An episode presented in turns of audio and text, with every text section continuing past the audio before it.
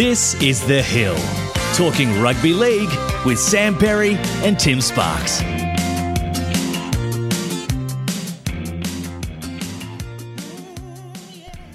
Hello and welcome to The Hill, where we bullishly skate the flimsy ice of rugby league and get angry in the process. Hell of a show this week. We're so pumped to have secured a chat with a bloke we've both been admiring for a while now. Current Storm and Queensland forward Christian Welch, who says he does finance uh, finance tutorials to relax after the intensity of a Craig Bellamy training session. Uh, elsewhere, it's been another week of V'landys masterstrokes, of course, in an emerging broadcast rights fiasco, or so every media outlet bar the Sydney Morning Herald is reporting. Uh, the NRL's apparently secured $250 million from a consortium of UK banks, uh, which sounds completely legit and normal. Uh, so now V'landys is king, and the NRL is going to save the economy. Um, internally, Sparks is on fire, uh, as you guys would have seen on social media. Uh, we've got a rip snorting what could have been uh, that Sparks can't wait to share. Who would you rather be this week uh, is done via request, uh, and preliminary conversations between Sparks and I suggest that Tiger Corner will this week erupt in conflict.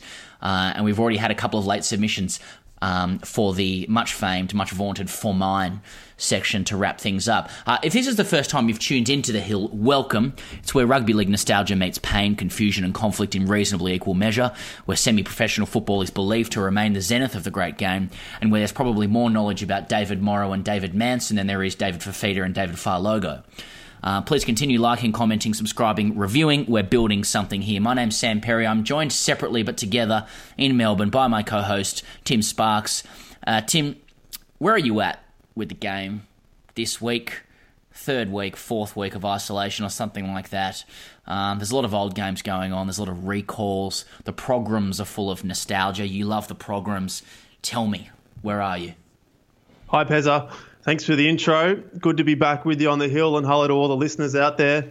Old listeners and new listeners, new listeners especially, are welcome aboard. Where am I at, Pezza?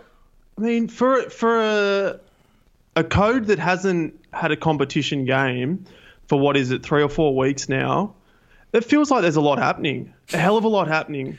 Uh, I'm really confused as to if we're starting or not on the May 28th mm-hmm. because yesterday it felt like it was all systems go. We're in, good to go, May 28. But now I'm listening to Shane Flanagan and Dale Copley on the on the programs, and they're saying that it's just a guide, like it's just it's just a it's just something to work towards. It's a mm. loose it's a loose date. So shoot for the moon, even if you miss your land among the stars, and that makes yeah, sense because it is the Apollo program, which which was landing on the moon, something people hadn't done before, which makes sense that no one else is attempting to start this early. Um, the, the, difference is that the, the, moon landing was a kind of aspirational feat of human um, achievement, whereas this is more fighting a, um, a deadly virus.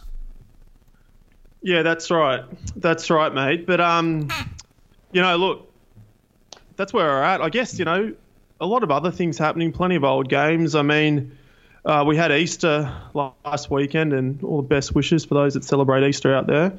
Uh, but I watched um, the Canberra, the Raiders play the Bulldogs, uh, the, the 94 semi. Now, this was a major semi final in the second week of the finals. I think, look, that doesn't really matter.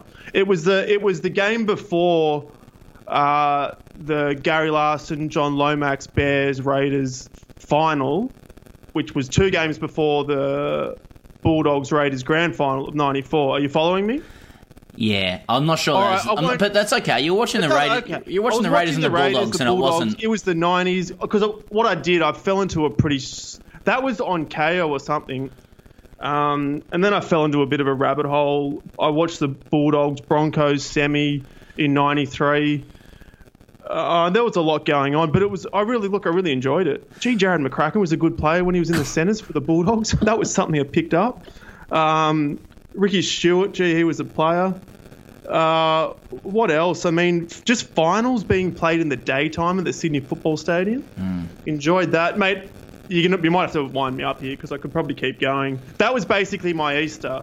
Uh, was a whole lot of sort of early mid '90s I I went out for a walk when I almost put on North Sydney Bears versus Illawarra Steelers round 13 in 1996 or something. I drew the line there. Nothing against either side, as you know, but it was more just uh, a bit of a wake up call for me. That was where Shaun Uh, Timmins missed one from in front to win the game. Ended Yeah, because I well. yeah, I realised I'd already watched it on repeat sometime in the last six months. I'd already seen it. that's really why I went for the walk. But anyway, mate, that's where I'm at with it, I guess, since you asked me. So Yeah, Yeah. No, that, that's that's pretty comprehensive. Um, let's start with like the, the the pressing issue with the game currently before we get into why '90s rugby league was the best for the um, 57th week in a row. Um, Mick Ennis, you know the the veritable Mick uh, a rising star of the media punditry class. Sparks, you'll agree. Uh, well, he Yep. said there's been a bit of debate, you know, about whether the game should get back on May 28th. I mean, on the one hand, it's rugby league just trying its best to get on the field to save the code, the, the NRL as we know it, you know.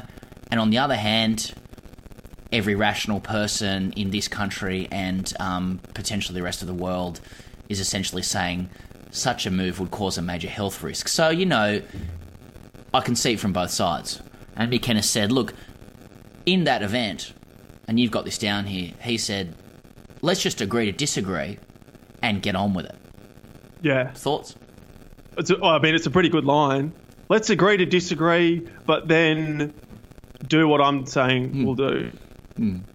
Uh, I mean, that's Yeah, get on with what? Like, I mean, uh, you're right. He's That saying get on he with meant. playing. Get Sure, on with playing. Get on with um, protecting the lives of, of many people in society. Yeah, well, I just thought it was a pretty interesting premise for him to say, "Oh yeah, look, you know, I know there's a couple of sides of the story, and you know, my op- opinion is we really should play because it'd be great to get keep the code going, good for the economy, you know, good for people to have something to watch on TV and things like that." And now, you know, he says to the other person, "I understand that there's health risks and things like that, but we're going to need to uh, agree to disagree and just play." um, seems very rugby league at the moment, doesn't it? You know. Do you not feel Sparks like uh, this is all just speculation, but like this? Obviously, there's as with everything the NRL does, there's just something distinctly league about it. No other sport is attempting to speak this way or posture this way or um, create risk in the way that rugby league is. No one's attempting to look as like no one looks as potentially diluted as rugby league. There's something about what rugby league is proposing in terms of coming back on May 28 at this point in time that is like has has a flimsiness to it. Like even just the thing that came out yesterday saying after after nine had said, look, we're not going to bankroll you. We don't really want you to mm. play the season. All of a sudden, the papers the next day, it was just printed. Oh yeah, no, you, a consortium of UK banks is willing to put up two hundred and fifty million dollars. Just mm. just this consortium you've never heard of in a scenario where like all sorts of like English league football and whatever is going under, but this bank, this set of banks just wants to sort out the NRL of all places with a bit of financial security, therefore putting Channel Nine back in the gun, just out of out of absolutely nowhere. No journo had reported that ever. There'd been no. Like, you, you would have thought that there'd be a little bit of chat that had been going on for a while. That a journo would have got a sniff of or something and started reporting, but just out of nowhere, oh yeah, no, no, we can get 250 mil. I mean, we've been hmm. struggling, we're about to fall over or whatever, but yeah, 250 mils on the table. Bang. Val- Yeah. V'landys, mate. Yeah, V'landys exactly. gets it done. All roads lead to V'landys. What an impressive man. Oh, yeah. Yeah. Project Apollo. And we should be applauding, hats off applauding Project Apollo, shouldn't we? Well, I don't know. Yeah, I, they would like us to think that. I mean, for an innovations committee that's been together, have they been together for two weeks or one week? Whatever it is, I don't know. so far, all, all they, they, they were coming up with all sorts of different ideas for the game. So far, they have a, loose, a loose date of the 28th Mm. of May that we might play. What else are they doing? Mm. Oh, they were like coming up with ideas, man. Conferences, bloody 11 aside, you know. Uh, I don't know. New teams, old teams. You know, let's challenge what we've been doing. No, no, just, oh, yeah, we might play. How we go. And then, like, clubs are coming out just going, no, nobody told us. It's a, such then, a like, weird about Fittler's. Fittler's come out and challenged the, the, is it the chief health officer of Queensland around COVID cases as well? Sort of, you know, again, agree to disagree, let's play. Yeah. And Queensland essentially, Queensland has come out and said probably no origin. yeah, well, yeah I. Queen- Queensland's the voice of reason in all this. Yeah, I Isn't it mean, how embarrassing is that? yeah. And to be fair, um, to the Queensland government, like they're not actually they're not dismissing it either. They're like, oh, we love rugby league, you know, it'd be great, but Mustn't love it that much. safe. Mustn't love it that much. You know. Uh, well, Spark. So, so in the absence of that, there's been a lot of nostalgia content. yes, Um, there has been. I have to say, like, I, personally speaking, and I think most people like would have seen this coming in the absence of sport, current sport. People just fills that space with talking about the sport they used to like. And there's part of me that's like, that's a bit lazy. Some of it's good, some of it's a bit pedestrian, some of it's a bit contrived, but there's been some good stuff, and you've been watching a lot of that as well. Like, like, like, what has been your observation about like nostalgic content during this time? What have you enjoyed? Um, you know, what have you what have you learnt? More than anything, so far? well, more than anything, I just enjoy the actual play of the way the game is played. All right, and I, I guess we talk about you know footballers versus athletes. There seem to be much more footballers in years gone by in that era uh, that could catch and pass. They could pass both ways. You know, they run the ball. They could string, you know, yeah, passes together. Uh, fair enough. The hits weren't as big. You know, maybe the they weren't as fast, but they could play the game. That's probably the biggest thing I enjoy. I tell you another thing I enjoy: far less carry on, mate. From you know uh, about decisions and just get on with it. You know, there's one referee. I saw. What did I watch? Can't remember now. Oh. Yeah, I was watching the gold. I was watching 1992 Gold Coast versus Penrith. Oh my um, God. This is a bit of a well, it's a bit of a spoiler for, for later in the. anyway, Wally Lewis scores his try, and you sort of look at it.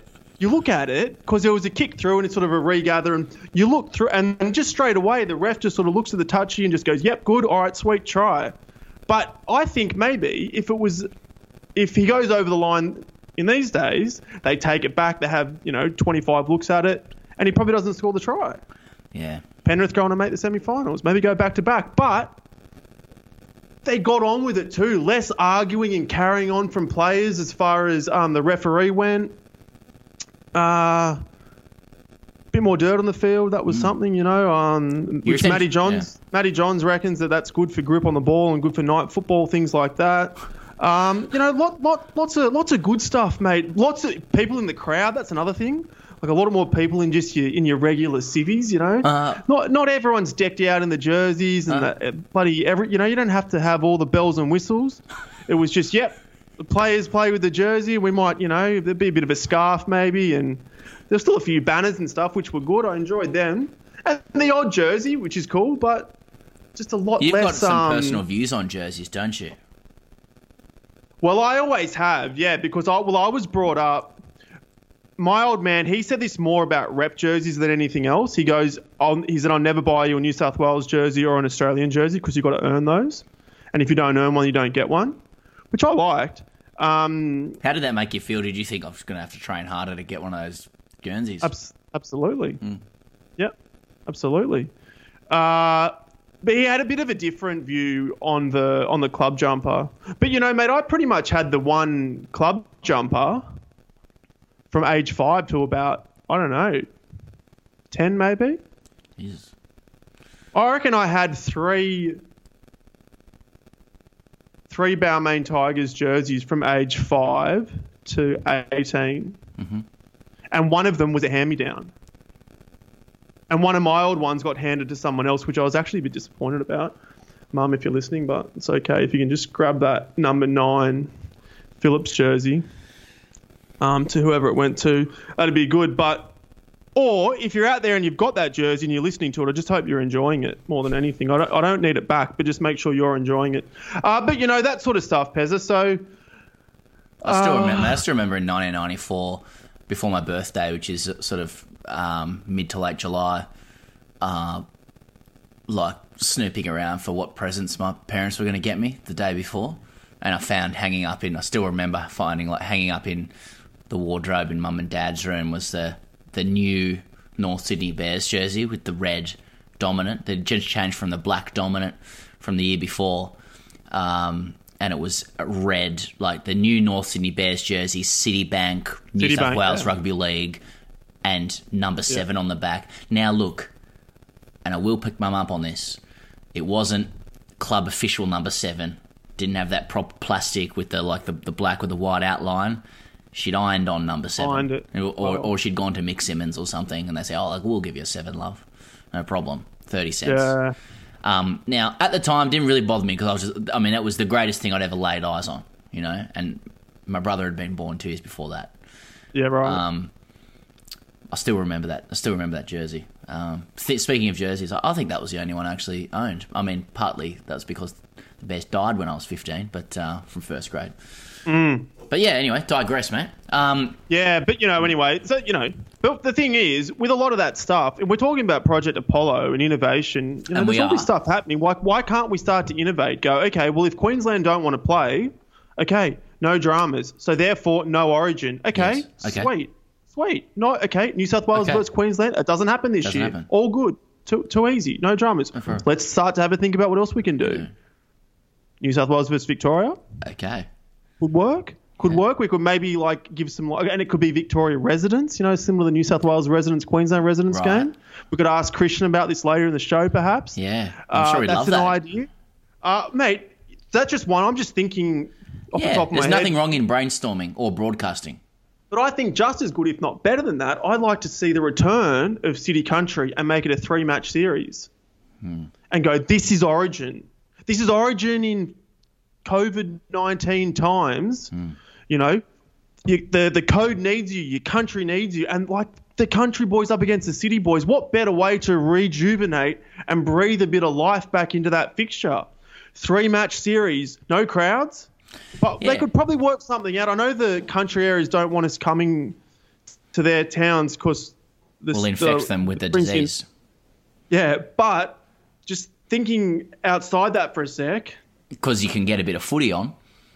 Yeah, it'd be. I mean, As we say, it's you footy versus it's footy you versus you infection can't, risk. You can't take the game to the bush, can you? But you know, it'd still be great to throw it through the TV uh, on a Wednesday too. You know, I think that's got some legs with some old jerseys.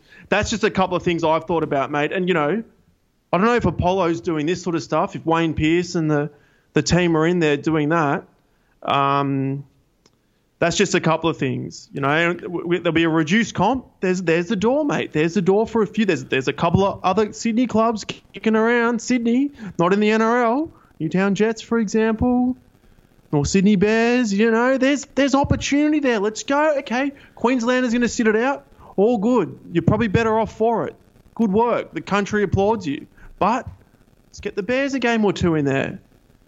You know, maybe they could split it between the Jets, the Bears, the Magpies, and I don't know who else plays in that second tier competition anymore. Maybe like the Illawarra Cutters or something like that if they're still kicking around. No, no, And make it, the- make, make it the best. Best fine.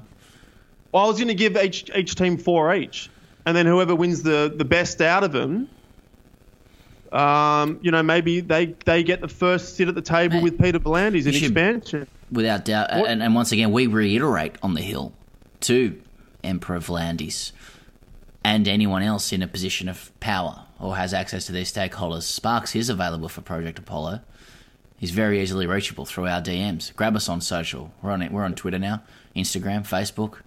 See all sorts of uh, great content up there, and great Instagram stories and Facebook stories, especially from Sparks. Um, we've got a little bit of time before we speak to Christian to do Who Would You Rather Be? And this week, Sparks, um, courtesy of your excellent research and reaching out to our fan slash fans, uh, we're going to go with a request this week. We've not brought our own. We've actually gone with a request. A bit of history on the show tonight. Yeah, there'll be history on the show tonight. So, um, given that this is uh, again, you, you've innovated this. Um, I mean, sure, reaching out to audiences is something that that many media organisations have done for a long time. But uh, No doubt. no, w- without doubt, as far as I'm, I've been told, yeah. Um, but given that you uh, are the architect of this innovation, Sparks, how about you introduce Mm. it? Sure, and this is on behalf of listener Michael Henry, so we really appreciate it. And I ask you, on behalf of Michael Henry Pezza, who Do you would know? you rather do you know? be? Do you know Michael? I don't, and that's Oh. what makes it even better because you know to what is it? Uh, open the curtain, open the curtain a few times. Mick Henry. It could be. I don't know. I think I looked because what I usually anyway. It's not important. I don't know We've got him. a few minutes for this. Mick, thanks for the, thanks thanks for getting in touch. Pezza, who would you rather be, Andrew Walker or Chris Walker? Nice. Yeah. That's good. And normally when we do these, we sort of tend to um, do the name association via the first name. And so I like that the last name matches up on this one to start Yeah. with. Point of difference. Yeah. Uh, this is a fairly simple one for me. Uh, it's going to be Andrew Walker. And I know there's some mitigating factors um, because there are a few things that Chris Walker did in his career that tempt me, titillate me a little bit. Lots of things that don't, I have to say. But um, look, firstly, let's just let's just um, compare them. Two two superb players, two extremely talented players. But I want to go for the talented can kind of be a double edged sword as a bit of a descriptor for people. It can kind of indicate, oh, you had a lot of um, ability, but you may not have made the most of it. Let's make no mistake with Andrew Walker. Firstly, dual international.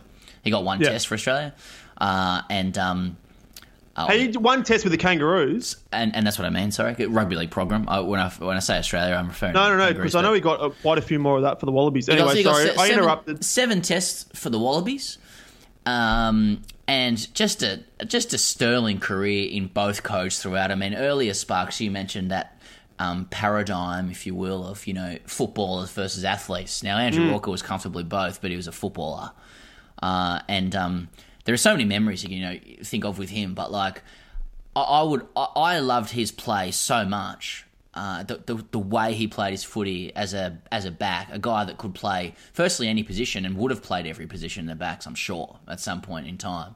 Um, but um, the style with which he played, uh, and just the the teams he played for, the era he played in, he would be in my um, like if I made my like all time team of of backs, like of my favourite players, my favourite backs, he'd be in there. I'd say Andrew Walker. You've actually done that before. I don't remember all the te- all the players in that team, but Oh, you have done. You have sent that to me before. Well, no, he no, was in there. yeah, no need to air private uh, correspondence, but Oh, um, sorry. Yeah, and Andrew Walker for me. I mean, let, Nice. us go through. I mean, started like firstly galloping greens for Randwick in like the, in the very early nineties. Um, so just even even early nineties Randwick is cool for footy. Um, and then he goes and plays in the New South Wales Rugby League for St George, and then he plays for the Roosters. And in that time, he obviously doesn't get any Origin. Um, would have been good to see him in that arena. Um, does get a game for City, I think, or Country, one of the two. Played a bit of City Country, and then he goes and plays Union uh, after after 145 games, I think, uh, in rugby league at the top level, and plays for the Brumbies in the Macqueen era Brumbies just after. Union era too Yeah. for Australia, wasn't it? Yep. And scored an absolutely unbelievable try against the British Lions um, for the Wallabies at the Gabba. Uh, so, fuck, that's pretty hard to go past. Um, We're a league show, you know. Just had a bad game against the All Blacks in that greatest game of all time. He came on late and sort of. league league stuff here, mate. League Yeah. here, mate. Yeah. And. Uh, and then, yeah, Chris Walker. Well, what can you say? Flying. Well, I I can tell you. Can I tell you a fair bit about Chris? Yeah, please Because because in answer to the question of who I'd rather be, Hmm. and with all due respect to a dual, dual international Andrew, I'm actually going with Chris. And this might surprise a few people out there, Yeah, mostly yourself, Pezza. Um, well, it doesn't. it doesn't. Because I don't Okay. think you believe that. But anyway. no, no, no. Look, I think I can at least sell a really good argument to be Chris. Great. Yeah, me, yeah. Do you know how NRL teams he played for? Uh, it would have been about six. Yeah, bang on six. so, I just think it would be great. Who, would have played more? I know Phil hmm. Blake played for a shitload of teams. That was hmm. always the thing about him. I don't know who else has played more. It'd be interesting to find out. But Really get, you interesting. Get, you get you get sixty odd games for the Broncos. You get forty odd for the Roosters. You get a handful for the Bunnies, a handful for the Storm, handful for the Eels. A bit of stuff on the Gold Coast, and you get over to Catalans, and you play for the Dragons for twelve games. So look, you're having it. You, you're getting around, and you're you know you, you're experiencing a whole different you know range of you know cultures and environments, which I think would be great. You got uh what did he get? From what I've seen, six games of Origin for Queensland, 0102. So probably got pumped then. But the reason I'm going Walker, speed, mate, absolute wheels. He was so fast. And I was listening to something talking of nostalgia. I was listening to someone talk about Darren Albert for the 97 grand final. And Darren Albert play, made, made, two really famous plays in that final series. One was the, the try at the end uh, to win the grand final, but the second one was to chase down Matt Seers, as you well and truly know, uh, from absolutely nowhere, out of you know with sheer sheer speed. And you know, Matty Johns was sort of saying, you know, well, you know, he didn't really do anything else, but he was worth his position in the team for those two plays. And Chris Walker was similar. He scored a, a, quite a famous try in the, I think it was the 04 grand final uh, against the Bulldogs. And it was just through sheer speed. And you go, you know what?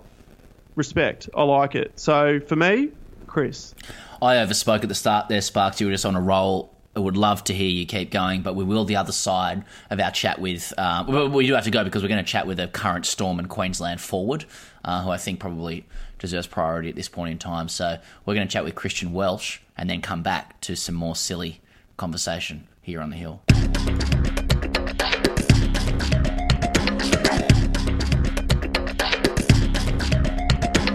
People, we all make shameful mistakes. So why can't we see Matthew Johns? All right, Sparks, and for listeners on the Hill, uh, it's our pleasure and privilege to be joined by Storm and Queensland forward Christian Welch, uh, a guy whose on-field and off-field game I've personally admired from afar for a long time. Um, very interesting story. He's impressed at all levels, and and he's also a man who recently said after an injury, it was good to have some time off last year so I could work on a finance tutorial and just switch off. Uh, I'm not sure you'd hear that from too many other leaguers, and I want to find out more about that. Um, Christian, welcome to the Hill.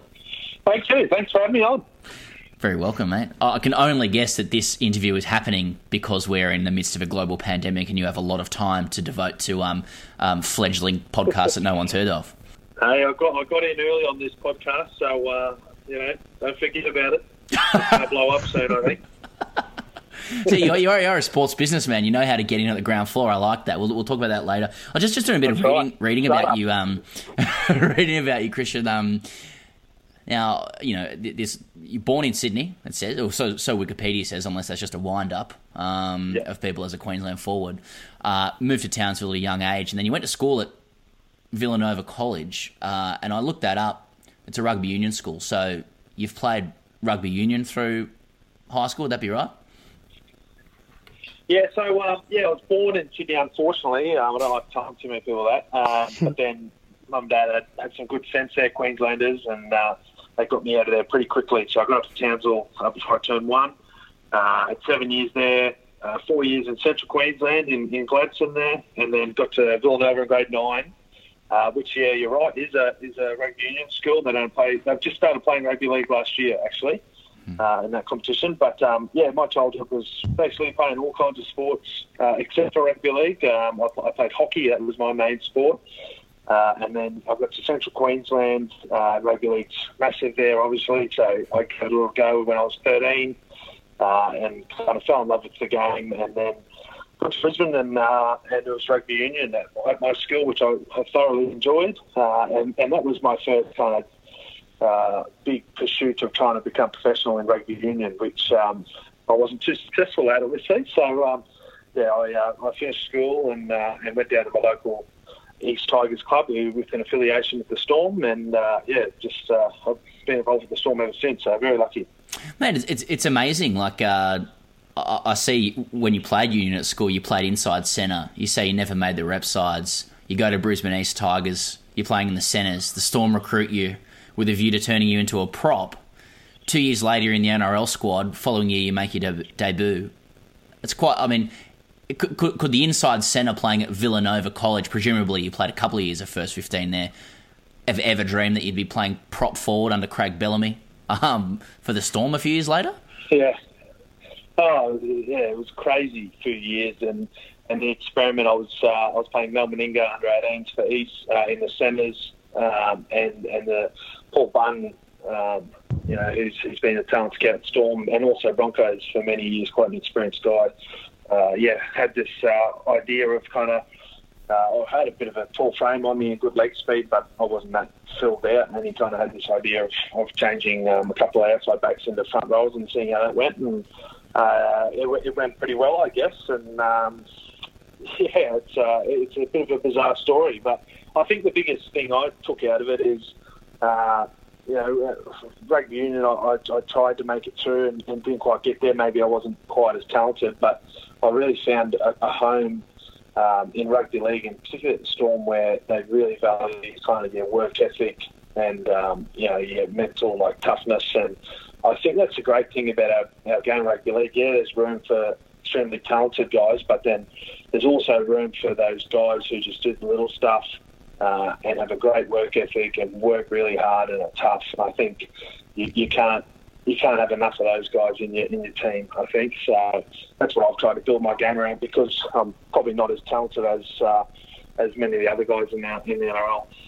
Th- that um that type of play is that something you think that's more unique to the Melbourne Storm or to rugby league in general? Yeah, look, I, I've been so lucky. There's been so many kind of sliding doors moments that uh, you know I went down to East and, and it was a Storm feeder club, and then um, I was lucky that the Holden Cup was still on. I, I went down uh, the first year with Anthony Seibold, who I've got a great relationship with, and, and he's a fantastic coach. But I had two years there to really build up my body because i am from playing in the centres in rugby union to, to needing to get my body, you know, as a, as a front rower, uh, playing that competition. So those two years, they were amazing in, in developing me physically. And I think if we didn't have the under 20s competition, which was basically full time training, uh, the load we got, um, I don't think I'd be where I am today. So I've had a lot of, lot of things go my way. Uh, and then obviously the way the Storm play and what they value in their in their forwards and, and all the effort plays that Craig Bellamy really identifies as important and really valuable. Um, I'm not sure if that translates uh, across the other 15 NRL clubs. I think um, I think at times we get a bit caught up with you know those flashy runs and, and you know try scoring and um, but I think I really fit the defined role for the Storm. You know, it doesn't get me on too many uh, YouTube highlights reels, but um, it's really valued down there, and um, and it's really suited me. Yeah, nice. Yeah, you only need a good producer for good YouTube highlights reels, man. So let, us talk. But um, I just I had a question about the Storm. I mean, I think by this point, people are probably fatigued with the the narrative, and it's true around the what makes the Melbourne Storm special and the kind of extra efforts that happens under in the Storm camp under Craig Bellamy, etc. I guess I have a two pronged question. Like, it, do you think it would be fair to say the Storm is probably the best place you can go to progress as a, you know, your education as a player and and a person at this point in time? And secondly, how much of that um, edge that the Storm has is located in that access axis of um, Bellamy and Cam Smith. And so, for example, when it is time, you know, for, for them to evolve beyond those two players, do you think it would be fair to say the Storm would still have that like institutional excellence, or would it depart if those two guys were to go? Yeah, I've, often thought about this. Um, I think when I first came to first grade, it was about six or seven years ago. Uh, obviously, the big three were there, and I think the best thing for our club and our culture was our best players were our hardest working players, uh, and I mean that in terms of training and developing and striving to get better. I think when you see Cameron Smith, and he's still doing it this preseason at 36, where he's won it all, he's played the most games, and he's last one on the field kicking goals I think your 18, 19 year old rookies go, oh shit, you know, this guy, he's still out here. I've done nothing. I haven't debuted. I'm, I'm a bit of a nobody. I need to put in the work. You know, I need to be out longer past the end. So it really flows on really well.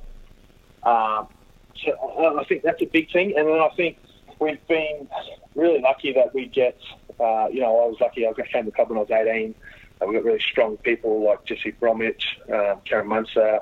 Uh, these guys, a lot of the guys have come through. They've been almost kind of blank slates. I think I think that's been really important that the Storm have been able to mould uh, the way they approach training pre-season, their I suppose attitudes before they're an established NRL player. Because I think at times, yeah, we've bought some players to come in. Guys like Blake Green have been really great, but I think a lot of the time these young guys who come through and perform NRL have been through three or four pre-seasons where they've started at the bottom as rookies uh, and they've seen the, the veterans, how they train and prepare.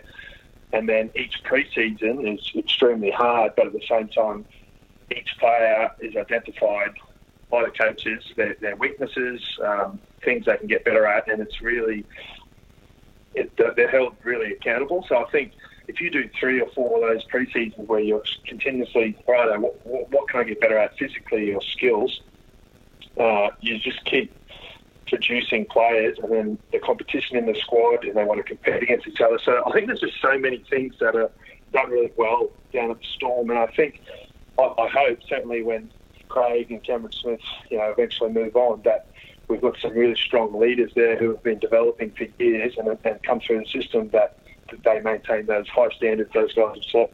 Yeah, that's that's cool, Christian. I was just um going on the location of the club being obviously in Melbourne, which is a long way away from league heartland like Queensland, New South Wales, etc. Sort of see a lot of parallels between the sustained success of the Storm and also the Sydney Swans, with the Swans sort of being a an AFL team in a non-AFL um, city. I was wondering if you reckon that plays a role in why the Storm can be so successful all the time. The fact that they're in their own city um, and I guess I don't know. Maybe can you tell us what it's like playing league in Melbourne? We're we're, we're both living in Melbourne, incidentally, mm. Pezza and I. So, what's it like? Is there a massive difference being in Melbourne and playing league as to being in Queensland, for example? And do people still call it rugby to you? yeah, it's, it's, definitely not footy down in Melbourne. um, yeah, I, I think yeah, probably the first thing that comes to mind there is when the club first started, and, and guys like Glenn Lazarus um, uh, and, and those guys, like they couldn't afford to stuff up and, and do something stupid or come across as arrogant or or not mm. um, put their bit in into the community and, and you know do the lap around the field, you know have a beer with the punters after the game, because like their existence relied on building goodwill in the community, and obviously people love a team that wins, but also you know they're not going to put up with dickheads um, and so I think that's been a big thing culture-wise. That's kind of been built early, much earlier than uh, I suppose when Craig and that came, because I think we were lucky that the guys who started it really focused on building a good culture, uh, because you just couldn't afford to carry on. And I think that's really translated and into uh, I suppose these years that we're in now. Um, and, but yeah, I suppose living in Melbourne, it's I, I seriously love sport, and, and, it's just got so many amazing offerings. Uh, I love my Aussie rules, and I suppose as a rugby league player, um, you can kind of just find beneath the radar. There's not, there's a little bit of press, but there's not too much. You can really just enjoy yourself. Um, so it's a great lifestyle, and I think most of the guys really enjoy it. I know, like Cameron Smith, he can he can go down to a pub in Richmond and have a few cold beers, and yeah, people recognise him. But it's I, I, don't know. It's been seems to be a bit of a different mentality between people there, whereas in Sydney, obviously, it actually pissed me off how how much he, he, he's hated in New South Wales, and, and considering how much of an upstanding guy he is. Like I just don't when we play on away trips and we get an opportunity to go for some beers in Sydney, he just can't come with us because he's that just, really just covered too much. Yeah, really. And yeah, I don't think he, I don't think he, he's at that stage where he want to come out with the young boys, but. Um, yeah, I just, yeah. I just don't think it's worth his time in, in a place like Sydney where he's just going to get hassled. And and the thing that frustrates me with Cameron Smith is, you know, we sit on the bus for that long because he is the last one on there because he shakes in, shakes hands, gets a photo with every fan at the ground, and, and they and they might be wearing the Sharks jersey or whatnot. He, he's more than happy to hang around and give his time up. Um, and yeah, I just don't understand it. We, we couldn't have a better role model in our game. Um, and, and, to be fair, in rugby league, we haven't had a whole lot of great role models. Um, and I just I just don't understand how we treat him. But you know, I think maybe because he's he's such a competitive winner, um, I think that might weigh against him a little bit. But by the same token, Christian, like it must great if you go for a beer in Richmond, you know, with Cam Smith at like a NAB rising star or something, or a draft uh, prospect who's 18 years old is going to get more attention than like two Origin players. Yeah, I mean, um, yeah, it depends how you look at it. Some guys really like the limelight, and and obviously there's benefits there. You know, if you're talking third party, you're, talking commercial opportunities, you're probably at a disadvantage being a Storm player in that market because you're up against all those AFL stars. Whereas in Sydney and Brisbane, particularly in Brisbane, the Broncos, you know, they've got an amazing opportunity with their profile and and for off the field stuff. But if you're talking pure football, and I'm sure Belzer loves it, uh, just fly under the radar. No one really gives you too much uh, grief, and and it's pretty hard to get a big head down in Melbourne when uh, there's there's not a whole lot of press. You're kind of just about six to eight pages back in the sports section uh, with a bit of a write. Just after the TAC Cup uh, results, but um, oh, I just get that coming down here. But uh, mate, I just, I mean, let's. There's so much I want to talk about with your career and stuff as well, and and we will. Um, you just mentioned commercial opportunities and stuff, and, and I know you get these questions a lot because people see you on social media and they see a bio uh, under your name that they don't usually associate with league players. You're talking about a guy with a commerce degree, you're studying for an MBA at the moment, you've got all sorts of community initiatives you do, um, doing some research on you. You've, you've, you've, been to Harvard recently for, for a short negotiations course as well. These aren't things that you associate with league players. I mean, can, can, I, can I ask you, you know, like what observation do you make about um, rugby league's current commercial position. It's in flux at the moment. Uh, you know, there's a there's a broadcast issue going on. There's a question of whether players want to play. Um, we don't know the value of the game. Um, how are you reading the tea leaves from a sports business perspective on what, what rugby league is trying to do mm. and what it needs to do?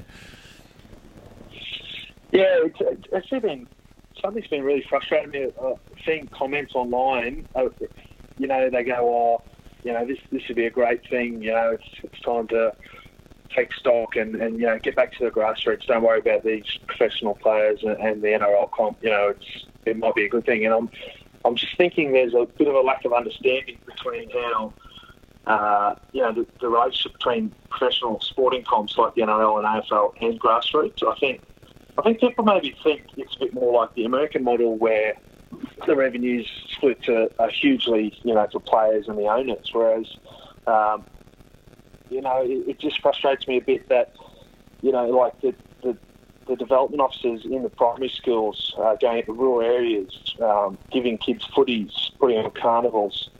Um, I, I, think about the, the social programs, mental health, well-being, going into schools. Preston Campbell doing, you know, guys like that doing amazing work.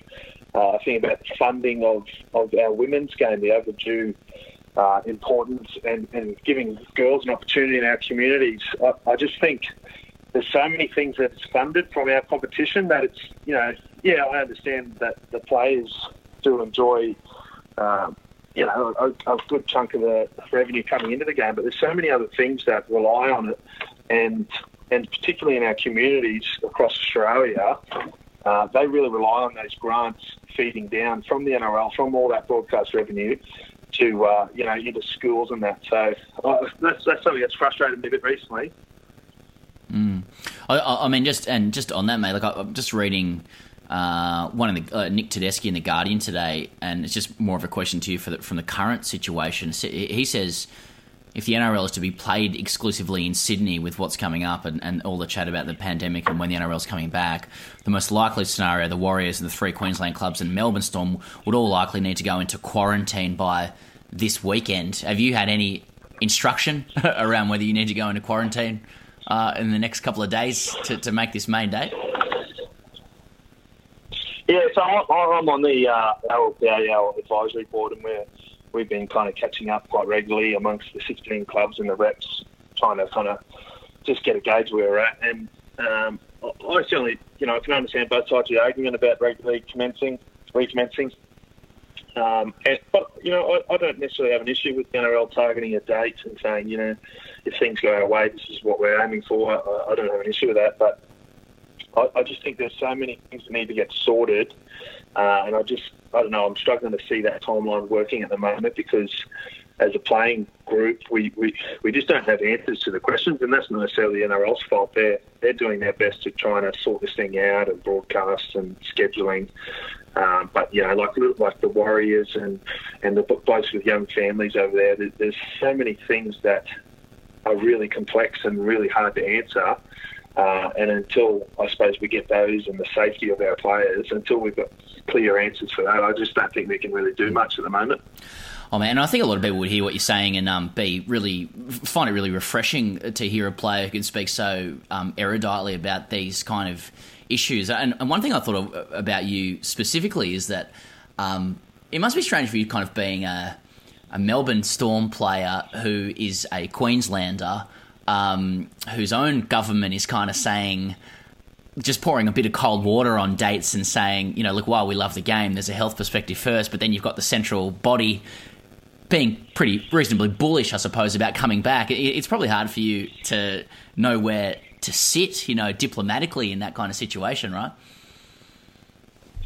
Yeah, and, and, and as I said, I, I can totally understand both sides of the arguments. You know, the government they're trying to promote social distancing and, and set good examples uh, for the community, and, and and the NRL are trying to.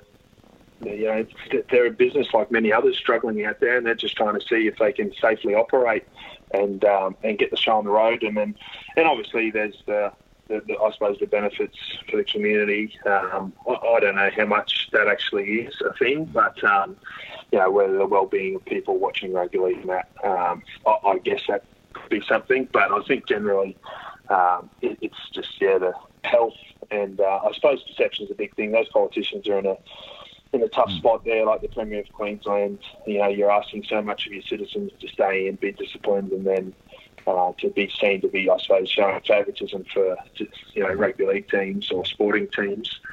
Uh, they're in a tough position, so I can certainly appreciate both sides.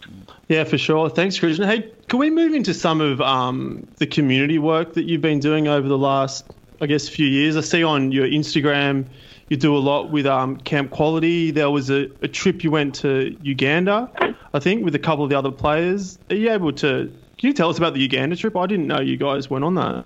Yeah, so um, uh, Tim Mannah, uh, with, through the Mannah Foundation, um, his wife's from South Africa and he's been sponsoring children uh, throughout Africa for, for many years and and he's sent a lot of resources over there. So basically, that trip was just to kind of see the amazing work Tim's done. Uh, not, not, necessarily anything of mine or Ryan Papenhuyzen's, and we were kind of just lucky to uh, just come along and, and, witness it all. So uh, Tim's an amazing guy and, and, a really great guy to have in rugby league, and, and he's stayed on in Parramatta. So uh, I really loved spending that week over there with him and. Uh, and I suppose meeting the community, and I, I think that's a big thing for me. Like, I've uh, what I have to see a bit of adversity. I've done two ACLs. I played two NRL grand finals. I've lost them. Uh, made my Origin debut in a game three, and we lost to that famous Tedesco try. So um, I think if I hadn't had these experiences of working with kids with cancer at Camp Quality and, and going to Uganda and seeing the slums and the, you know the poverty and but seeing the positivity of these kids, uh, I think it really really helps you with perspective on, on your own issues, and I think that's really helped me throughout, um, I suppose, some of my down times. Uh, and I remember going to Camp Quality because you got I'm, I'm a trained volunteer, and obviously with kids and that, you need to do some training and that.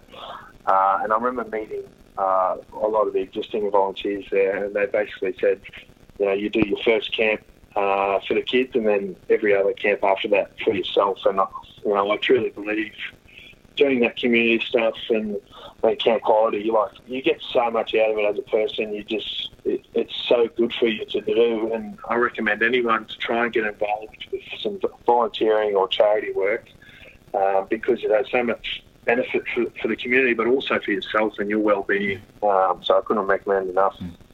Yeah, that sounds awesome. Yeah. Mate, that yeah, that that is awesome. I mean, I know we're sort of skipping in a non chronological way around uh, all the things we want to talk to you about, mate. But I'm just just on your career as well. You know, as I observe it, it's been such a kind of meteoric rise for you. That's then um, been you know then had a few hurdles along the way, as you mentioned, a couple of ACLs, obviously a couple of grand final losses and stuff like that as well. Like, you know, how's your How's your headspace given that you've just come back from an ACL, you got yourself right for this season? You had the milestone of an Origin debut last year where you put five grand over the bar um, for your family to watch you as well. Um, uh, like to, to now obviously have this completely unforeseen global pandemic pop up. You know, like where, where's your where's your head at in terms of the things that you might want to achieve this year, or just in terms of getting back on the park and playing some good footy again? Yeah, I think um, it's such a long process, the ACL recovery, and uh, I was lucky to get one game in in Reggie's. Um, so that, yeah, it was seven and a half months in between in between games, and you're you're pretty isolated and pretty lonely, and it's pretty long. But um, you know, what I, what I love to be playing week in week out this year, uh, absolutely. Like my last year on contract, and, obviously come back from an injury, you really want to kind of show yourself to to the Storm and, and the other clubs that you know you, you are back and, and you're you're back healthy and playing well. So, but then again, as I as I kind of said before, it's all about perspective. You know, it's like I'd love to be playing footy, but I'm healthy. I'm at home with my family. Um, you know, there's there's thousands of people dying a day throughout the world with this virus, and I suppose um, you know we're so lucky to be in Australia where we we have a good grip on it, and we've taken measures early, but the outbreak's really slowed. So um, you know. You, you, you just got to weigh things up, you know, rugby league compared to you know people dying and people fighting out of ventilators. It's uh, it's, it's not really an argument. I'm just stunned by this perspective. I'm, I'm, I'm rattled. Um, uh, I'm being facetious, obviously, but like, just finally, mate, one, one more and a, a, probably a lighter one to finish off. I've heard on, on various other media platforms that you've been trying to um, stand up the nickname of yourself, a self-imposed nickname, White Rhino. Um, can you just give yeah, us an update? Can you just give yeah. an update on how that's going, um, and maybe a bit of background for those who don't understand that you know what what Rhino means? Yes, yes. If we can push this when, when this podcast comes out, it'll be appreciated. Not many of us left, you know. We're an endangered species, the white rhinos. Um, but yeah, you know, as I, as, as I said, I went to Uganda with another one, Tim Mannah, and he's recently retired. And, and sadly, there's more retiring than more coming through. Um, but basically, it's a white front rower who's not athletically as gifted as the Polynesian or you know Maori ones coming through. They're very phenomenal athletes, but we're just grinders. Uh, we don't like scoring tries. We just love putting kick pressure on and hustling halves and taking that hit up on on the second tackle. Uh, and so I've I try and raise that flag down in Melbourne, and it gets shut down very quickly. And, and Jesse Bromwich tells me to shut up half the time, which uh, I do because she's the boss down there for us forwards. So, uh, but yeah, if you can push it, that'd be great because um, there's not too many jobs for the for the white front rows out there anymore. We're sadly uh, we're getting beaten to the punch by all these explosive Pacific Islanders, which is awesome. Uh, you know, like seeing the rise of Tonga and that. But at the same time, uh, I'd like a job in a couple of years, so we'll stick at it. I think it's a good place to finish. I'm just looking up now on Wikipedia. I mean, in the world, there are now only two northern white rhinos left. Um, one's a female, um, born in captivity in 1989. So you must be the other one. So it's to, to, the white rhino, Christian Welch, Thanks so much for your time. You've been so generous, uh, and um, mate, we, we, wish you the best for the season and beyond, um, both on the field and off. And um, huge kudos to you for everything you're doing in both of those fields, mate. No worries. Thanks for having me on. It's great to. Well, that was fantastic, Sparks. Christian Welch coming on. Uh, must admit, a little bit um, humbled yeah, on this uh, very small podcast to uh, have a guy of that stature come on, but you only have to listen to him to realise he's a pretty impressive bloke and obviously pretty good bloke as well. Yeah, absolutely. Legend. Um, but you know we can't spend our whole time with serious interviews um, or discussions about whether his nickname's a white rhino. We have to get into actually the, the, serious material of the hill, and of course that's the segment that everyone waits for. Of course, referring to cue the music. There it is. Fire it up. Tiger Corner. That's right, Pezza. It is time for Tiger Corner. Welcome back to another uh, edition of Tiger Corner. Let's face it, most usually... people have skipped through to this part. They haven't heard what's okay. happened before on the show. They're just skipping through to this part. Okay, well here we are. Okay, as you know, you probably know if you've been with us the last few weeks. Mm. I don't, I can't, I can't, you know, um, go what? over the last week's game. What's I'm that? going through because there's no games on. I can't go through the last game. I can't preview the next game, so I'm counting down top fives. All right, last week it was goal kickers. Yeah, listicles. Okay, now this time, Pezza, uh, I'm going to get straight into this. I'm counting down my favourite internationals to play for the Tigers, but there's a like a um, a catch. A catch. There yeah, better be, otherwise it would have just been the top five players to play at the Tigers, yeah, and who happen to be international. So they can't have played. They can't have played uh, for Australia or New Zealand. Okay, Ooh. so we're going for, for, for teams outside too. that. Okay, so here we go. So I'm going to count for These are West Tigers. They're not bound yes. The West Tigers, yeah. We might we might get to the merge, the pre-merger stuff another time, but for now, number five, uh, coming number five, Pezzi, is David Nofoaluma with two tests for Samoa. Nofoaluma is a great player. You know, we talk about footballers early in the show, talk about guys with pace. he's one of them. He's a modern day. He's he's a modern day. Sorry, he's an older years footballer in a modern time. If that makes sense. All right, he knows the game, mate. He's smaller than most, but gee, he has a go. And uh, he scores lots of tries for the Tigers. I think So he'll end up being the- the top try scorer. He's in the top five of the non-Australia New Zealand internationals because love by and large he has a go. I love Noffa. Oh, hang on. What, Uh, what else is the criteria? Is it your favourite players who happen to not play or qualify for Australia and New Zealand? Is that it? And then you're basing them on their like footy skill, or just your just you liking them It's from the a best. subjective. It's the best. It's the best non-Australia and New Zealand representatives to have played for the West Tigers. Be- just the, the best, so you're rating their football their football skill. Yeah, but they had to have played an international game okay. for someone. Okay, so Nofoaluma is number five in that category. Number four, I can see where this is going. with one Test match for Greece, John Scandalis. I mean, what a legend! Uh, one of the few guys that came over from the west side of the merger and went through some difficult years, and he had already experienced difficult years in the Magpies, but you know, got us a uh, a premiership in 2005. And what a legend! So he had one Test match for Greece. Uh, it was can't remember who it was against, but they won it, and he also skipped the side. Love Scando. What a legend. Which club put out the worst team in the nineties? Magpies comfortably. Oh, I reckon Yeah. a couple, couple other clubs give them a run for their money. Souths weren't too good, but I Hmm. think, you know, uh, Balmain. yeah, but they weren't. I mean, you've got to look at like sides like the Magpies, like the Gold Coast, Hmm. uh, Balmain. like Souths. Well, possibly. They never got spoons though, the Tigers, and we had a we had a good year in 90, 90. Uh, number three, I've gone I've gone for uh, a young Mitch Moses. There's a, this might surprise you and a few of the listeners out there, but I've gone for Mitch Moses with four Test matches for Lebanon, uh, which all happened in the 2017 World Cup, and they had a good World Cup that um that that time round. And look, a couple of reasons for this one. One, because I did always, well, I did always like Mitch Moses. I thought he was really talented, and I was sorry to see him go.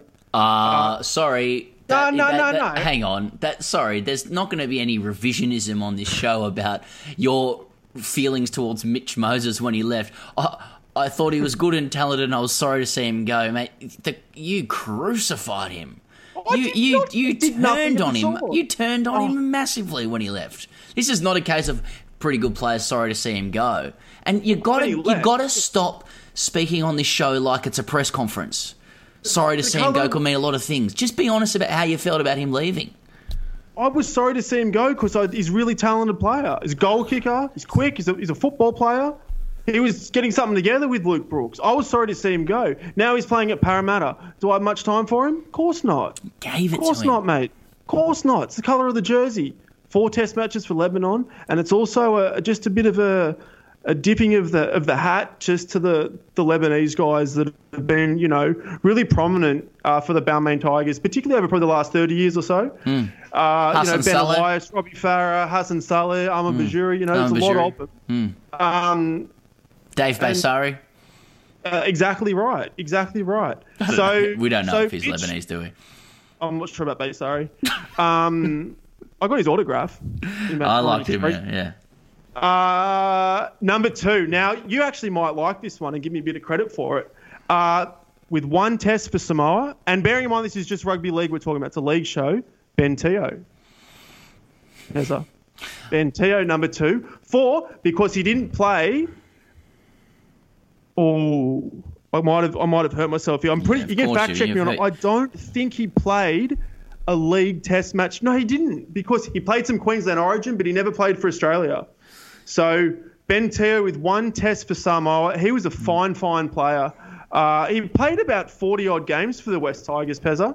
Um, maybe a few less, but it was it was he only he played about 10 less than he did for the for the Rabbitohs, which he was sort of famous uh, in that uh, in that grand final they won a few years ago. Um, but he was a fine player, and Pez, I actually uh, a quick story for you on Ben Teo. After Please. his debut, he debuted against the Warriors at Leichhardt Oval, Yeah. uh, which you were you were there at. I can't remember what year it was. Maybe 07, 08. It, was in those It would sort have of been 0, 07 or 08, yeah. yeah. Uh, and we should have beat the Warriors. We should have been in the top eight. We weren't in the top eight. We didn't beat the Warriors. we, in fact, I think we ended up drawing with them. Um, I think, or something happened. Anyway, Brett Hodgson missed a kick at the end. But anyway, I, well, I got to talking with Ben Teo at the at the Balmain Leagues Club that was then functioning and allowing us to run an absolute muck uh, in their establishment. And I just remember talking to him, and uh, you know, I was like, "Oh, how was it, man?" He's like, "Oh, man, that was really hard." Uh, it was just, it was just strange sort of honesty from like a, a young, talented player, just telling me how how difficult he found it. Um, Well, he did get hooked that cool. game. yeah, I guess. Yeah, we also met Dane Laurie that week, and I wish I could mention him in this, but you know he didn't. And he told he told us that they were all soft. That was cool. Anyway, um, Ben Tiu number two, one test for Samoa, and Pezza the number one had to be also one of my favourite players to ever play for the West Tigers. None other, Gareth Ellis. 17 tests for England, 16 for Great Britain, and you know he just had some wonderful, wonderful years uh, at the West Tigers uh, in those sort of you know 2010 to about 2013 uh, kind of era. Very unlucky not to win a competition in those couple of years, but he just brought this toughness um, and he brought an edge to the Tigers that, quite frankly, we've never really had before him, and we certainly haven't had it after him. The only guy that kind of matched it with, as far as a forward kind of leader, was Todd Payten, who we did have uh, when we won the comp. Uh, but yeah, G. Gareth Ellis was good. I remember a game. It was against the Roosters at the football stadium, and the Roosters, and it was sort of you know. The Tigers had the ascendancy, but the Roosters were just coming back. You know, the Tigers needed something. Ti- Roosters got a penalty, uh, kick for touch, um, tap, and I don't know who took the hit up, but Ellis rushed out of the line and smashed him, uh, knocked the ball loose. Scrum feed Tigers. Um, the Tigers went on to, you know, gain the momentum and Mate, win the game. So he, he comes in at number one as the best uh, international to have not played for Australia and New Zealand, but played for the West Tigers in the last 20 years. pretty disappointed you didn't that, that Eddy Pettybourne didn't get it get in there. Um, he played for the USA. So well, you've just walked away from the microphone. So Pettybourne was close, Pezza, but I didn't. Yeah. Pettybourne was one of those guys. what have you done just there? Well, just for the listeners there, like we're, we're talking here. I can Oh, see Sparks on Skype, and he's just he's, I've just started. To, he's literally just stood up and walked away from the microphone. We're on air, Tim. There's just just to pull the curtain back for a second. There's Lift been hood a, a whole there's been a whole host of technical issues um, from my end tonight, and I just realised that I that didn't have uh, my computer on charge um, throughout that, and it seems that all the technical issues I was experiencing have um, actually now disappeared with me just plugging that cord in. So uh, that could have saved us a lot of time and um, and angst uh, about an hour ago, Pezza. But that's my top five, mate. Sorry to Eddy Pettybourne, but it's, it's a top five. It's an elite group. It's not a top ten. Um, and look, you know, I've, I've now covered, you know, my favourite internationals, uh, that you know that didn't play for Australia, New Zealand. I've done goal kickers. Um, I can't even. What did I do the first one? Oh yeah, best players to have only played ten games or less. So look, I'm open to all sorts. Of, I don't want it to be the, the same stock standard, just your, your favourite players, or you know, we want to think a bit outside the square on the hill. I want to get on the Apollo Commission. You know, I'm doing things differently around here, Pezza. So if you've got an idea, send it my way. Send it my way. Favorite jersey, favorite. What about favorite CEO? You know, I don't know. Like, would you? Um, Favorite coach? There's probably only five of them, but let's get creative on it. Pez, if you want to suggest something, and I'm open to it. All right. So Thanks. Here it is again for another week. Tiger Corner.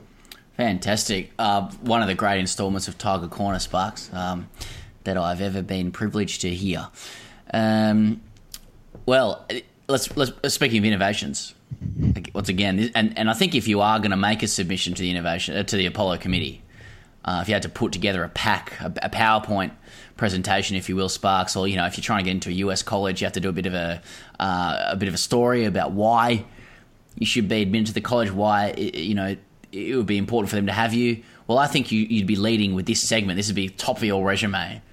You know, I, I started season two of The Hill, the rebooting, the refreshment of The Hill, a couple of years after Pezza, you know, abandoned it, moving to the UK, having a kid, etc. And one way I got it off the ground was the inception of this segment where I approached him and I said, Pezza, what about a segment where I match up two teams from various eras? I list out their um, their, their squads 1 to 13, 15, 17, 18, depending on the era that it is. And, and you know what I'm going to call it? I'm, I'm going to call it What Could Have Been. And we're going to ask, uh, we're going to ask the fans who do they think would have won that match? And uh, and mate, I tell you what, if you if you put that down for your, your application to Stanford, Yale, Harvard, if you will, you know where Christian Welch chance. did, did, did a did a negotiation course for a couple of days, then um, absolutely, well, you'd be more than half a chance. They'd, they'd be mad not to let you in, mate. So, Well, what have we what have we got for what could have been? Thank you for the kind words, and I'll just get straight into it because you've explained it perfectly. This week we saw the 1992 Gold Coast Seagulls up against the 2003 Manly Warringah Seagulls. Mm. You know, and again, don't want to just tread out the same. You know, you know, oh the oh, bloody yeah, the the oh gun versus- teams. Yeah, exactly. You know, the storm of you know '99 or whatever. Like everyone else is doing that. Let's let's let's explore a bit. You know, Yeah. let's do something different. And you know what, Pezza, maybe we learn a thing or two on the way too. We get a bit of history. Along the way. know? Exactly. So, um, look, the game was being played at our Seagull Stadium uh, on a, a Saturday night as well, just for a bit of context. We are playing under the 1992 interchange rules, Right. uh, which saw only two two players being used on the interchange bench. Um, and David Manson was the referee. Yep. And basically, what I do with this with this game, I, I look for for the listeners to get in touch, to have a think about who might have won the game, uh, and I read out the best answer. So uh, Neil Dix got in in touch and said Danny Peacock was some player, and he was lined up at fullback for the Gold Coast, and uh, and he's dead right there, but he hasn't he hasn't suggested a winner, uh, so he's sadly not in the hunt. Uh, but what has happened here is Ben Shine has has got in and said an enticing clash of the cellar dwellers, but the Gulls win by two because of a parochial home crowd uh, of six thousand seven hundred. Which is a lot for a Gold Coast sporting fixture. Uh, that's right, exactly. So look, I'm gonna I'm gonna give it to, to Ben for this weekend. So congratulations, Ben, for, for coming up with that that answer. And we like that sort of the the, the history and you know the the uh, the notion that there was a crowd of that sort of figure, which was probably about right.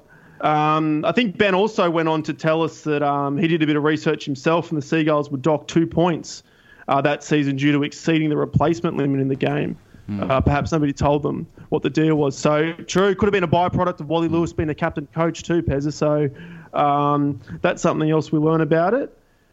Um, but yeah, look, I also learnt somewhere that so the, the, the Gold Coast finished last, Manly Warringah finished second last.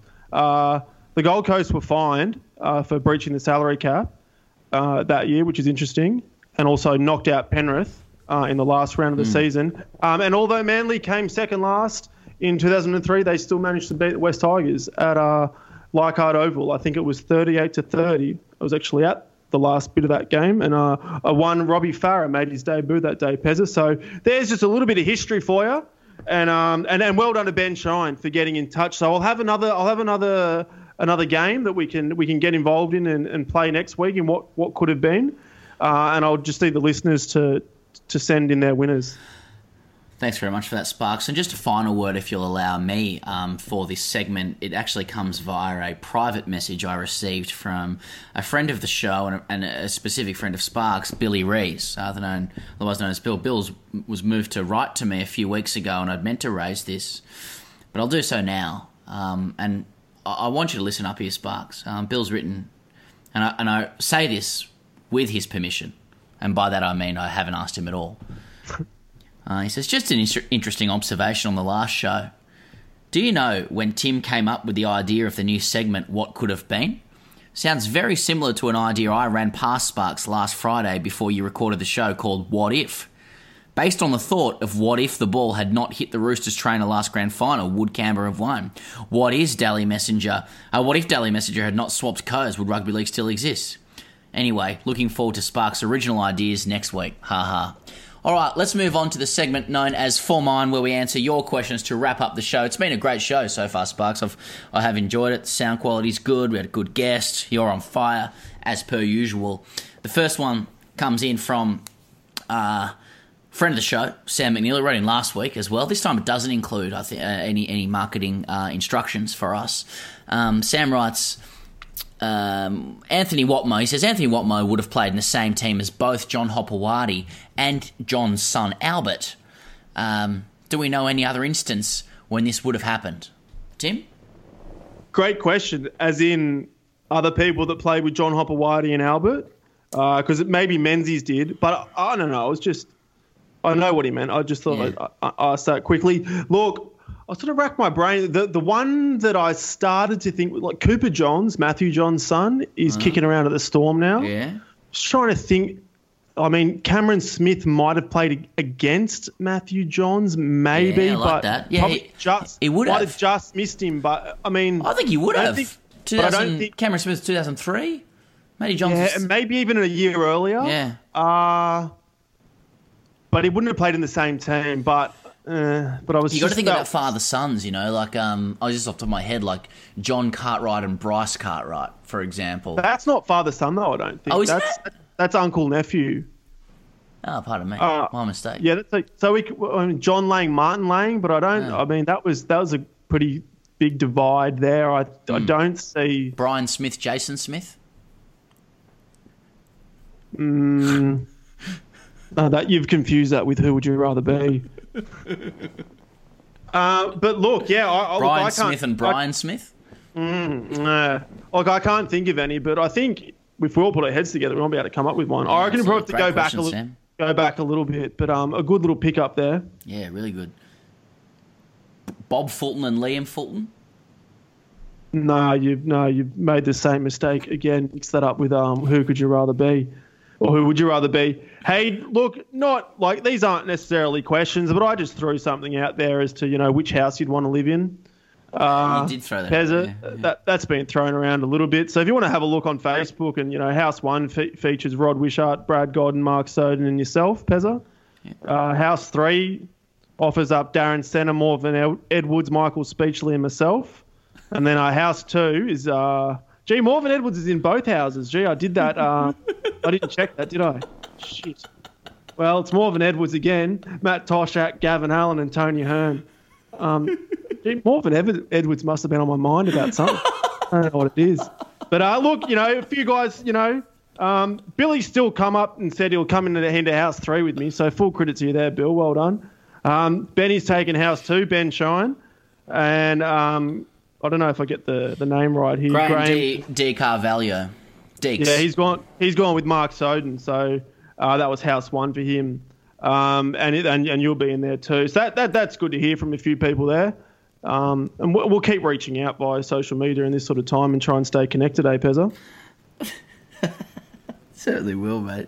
Uh, if you've made it to the end, congratulations once again. Thank you for listening to The Hill. As always, we uh, we love to wrestle the algorithm, whether it be Apple or Spotify or whatever media behemoth will be, you know, controlling us fully shortly. If you can provide a review or a like and just get us, um, you know, in the conversation, especially if it means getting Sparks on the Apollo committee, um, but just generally being involved in the rugby league discourse, then um, we'd be greatly appreciative. Otherwise, we're very um, grateful and, and very honoured to be presenting you with our content. Um, especially especially stuff led by Sparks, who has been carrying this show content wise for the last couple of weeks, I should say, um, in all seriousness. And, um, you know, if you'd have told me four or five weeks ago, I'd be sitting here in a global pandemic, um, having a beer, living, you know, obviously with my wife and son, but also my mother in law as well.